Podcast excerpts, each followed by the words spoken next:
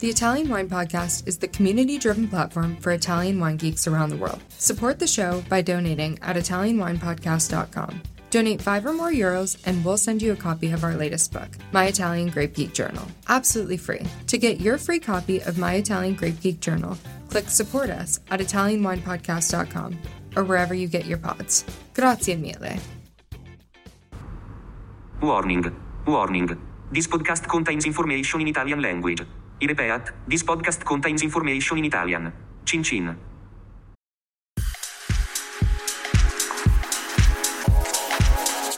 Welcome to this special Everybody Needs a Bit of Scienza edition of the Italian Wine Podcast. Here's the premise Vinitaly International Academy community members Send us their questions for via Chief Scientist Professor Attilio Scienza. we record his answers, and Stevie Kim Tries to keep him in line. sometimes, it works. Thank you for listening. Hello, everybody. My name's Stevie Kim, and I'm here with Professore Attilio Scienza. And you know what that means? It's time for another episode of Everybody Needs a Bit of Scienza.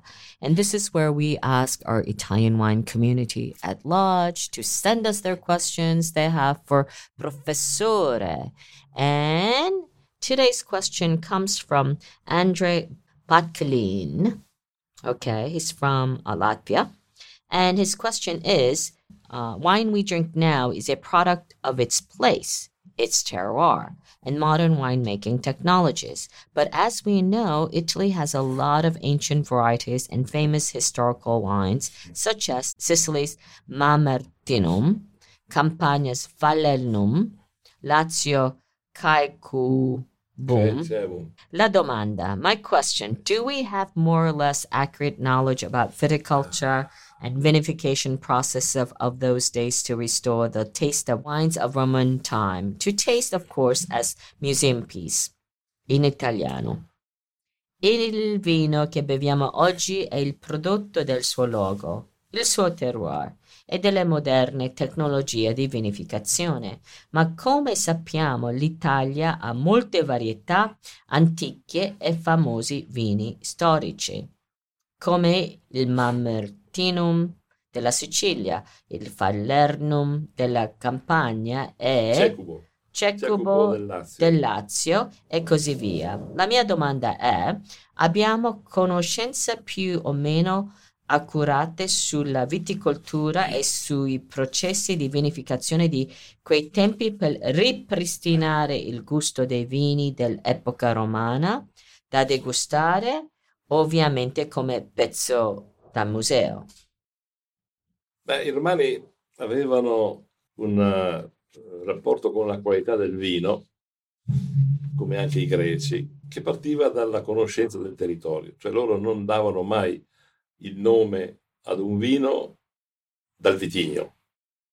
Era il territorio che dava la fama di un vino. E nella cultura georgica che ha continuato ad essere importante fino al 1600, fino al 1000, eh, direi fino a- a- a- agli anni precedenti la rivoluzione francese, l'illuminismo, eh, era- erano i neo-georgici che davano importanza. In effetti questa cultura dei romani e dei greci è rimasta poi molto forte nei francesi.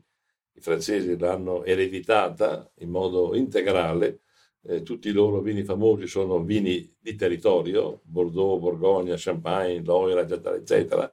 L'Italia è stata un po' meno fedele a questo modello e devo dire che al di là dei vini importanti, non so, il Barolo piuttosto che il Chianti, il Brunello, che avevano una forte eh, radicazione nel territorio, tutto il resto ha sempre utilizzato in modo molto più eh, vantaggioso il vitigno. Quando noi pensiamo ai romani, eh, pensiamo a questi vini famosi descritti da, da- da Plinio, da Columella, da Marziale, eccetera. Però ci chiediamo qual era la qualità di questi vini. Perché se io vado a leggere un po' più in dettaglio tutte le cose che facevano i romani al vino, io mi spavento. Mm, I romani aggiungevano miele, aggiungevano calce, aggiungevano eh, aromi di aloe, eh, cioè il vino era veramente un qualcosa di molto sofisticato. Eh, non c'erano vini naturali allora.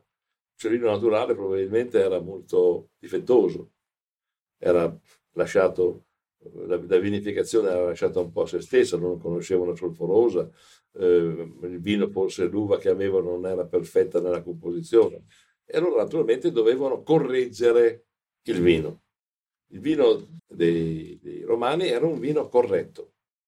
Il Falerno perché era, era famoso? Il Falerno? il Falerno era famoso per un semplice motivo che eh, Trimalcione sua, nelle sue cene offriva questo vino di 100 anni. Era famoso perché durava 100 anni mm. il Palermo. Ma la fama del vino non era nella qualità del vino, ma era nel rito dell'offerta del vino. Nel fatto che Trimalcione, che era un commerciante eh, di vino, voleva ingraziarsi i nobili, potenti di Roma e invitava a queste famose cene che erano luculiane, eh, tutte queste persone e offriva questi vini che aveva lui conservato nella sua cantina. Eh, ad esempio il, il vino il Mamertino, Mamertino un vino siciliano che non era famoso per la qualità, non sappiamo noi che vitigno c'era dentro, come non sappiamo qual era il vitigno del Falerno. Eh. Mm. Sappiamo però che il Mamertino era il vino che Giulio Cesare aveva offerto al ritorno dalla seconda guerra punica, dalla, dalla seconda guerra gallica, a tutti quanti i romani, aveva offerto un Mamertino. Uh-huh. E la fama di quel vino era non tanto per i contenuti della qualità di quel vino, ma perché era legato a Cesare, era legato a una vittoria, era legata alla vittoria sui Galli, era, cioè questo era il discorso. Allora noi dobbiamo stare molto attenti a giudicare il, eh, i, i, vini romani eh, dal loro nome, perché il loro nome nascondeva non tanto una qualità intrinseca del vino, quanto questa capacità di comunicare una cosa importante, di essere eh, eh eredi del mito. Se io dovessi pensare a un vino delle origini, penso a un vino giorgiano. Ecco, i vini ah, giorgiani okay. di adesso sono praticamente molto simili a quelli che facevano 2000-3000 anni fa. La tecnica de, della vinificazione nei zebri, in queste anfore, eh, usando quelle vecchie varietà, con queste macerazioni di sei mesi, senza nessun artificio di tipo enologico, mm-hmm. ecco, quello secondo me è la riproduzione quasi perfetta dei vini dell'origine.